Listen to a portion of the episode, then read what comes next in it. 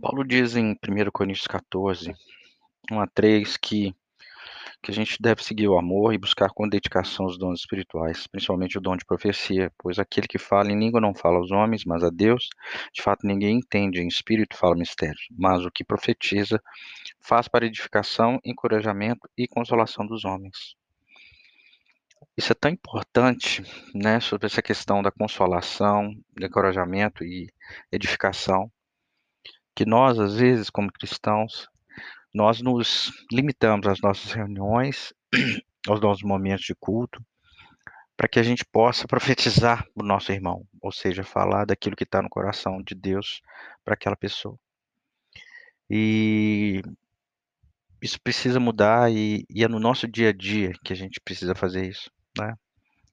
Quando a gente olha para o nosso mestre Jesus, ele estava sempre abençoando as pessoas, sempre em todo lugar né? E ele falava que a gente devia ser igual a ele, né? Distribuir o amor de Deus em todo momento. Uma vez nos Estados Unidos, eu e minha filha estávamos num supermercado, uma rede regional lá da Califórnia, chamada Trader Joe's. E assim que eu entrei no, no supermercado, eu falei assim: Deus, eu quero abençoar alguém aqui. E comecei a orar. Eu falei: Deus, tem alguém para ser abençoado né? Continuei orando, orando, fazendo as compras. E assim que a gente chegou no caixa para pagar as contas, Deus me deu uma visão, né, de uma moça, né, da que estava lá recebendo as mercadorias, né, e, paga, e passando, né, as mercadorias para a gente pagar a caixa e Deus me mostrou uma, uma caneta dourada.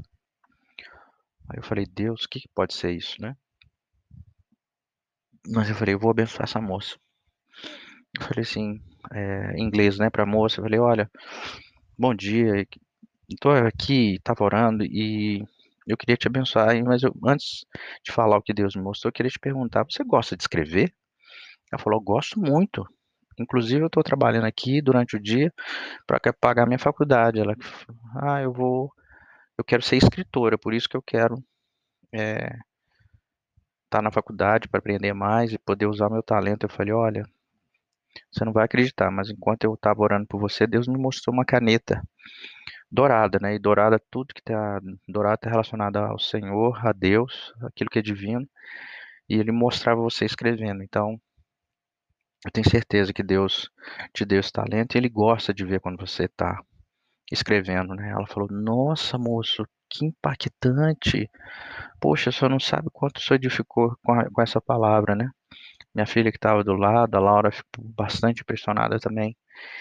E por um ato, ela agradeceu muito, saímos dali sabendo que a gente profetizou para aquela moça, né? Uma desconhecida, mas o Senhor usou o filho dele para falar do amor dele, né? Da importância e de se profetizar, né? Que nós possamos romper essa essa divisão entre o espiritual e o natural no nosso dia a dia, para que a gente possa abençoar mais pessoas.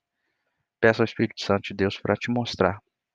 Entregue a palavra, entregue a visão, e eu tenho certeza que Deus vai edificar, consolar, encorajar essas pessoas que você encontrar. Em nome de Jesus.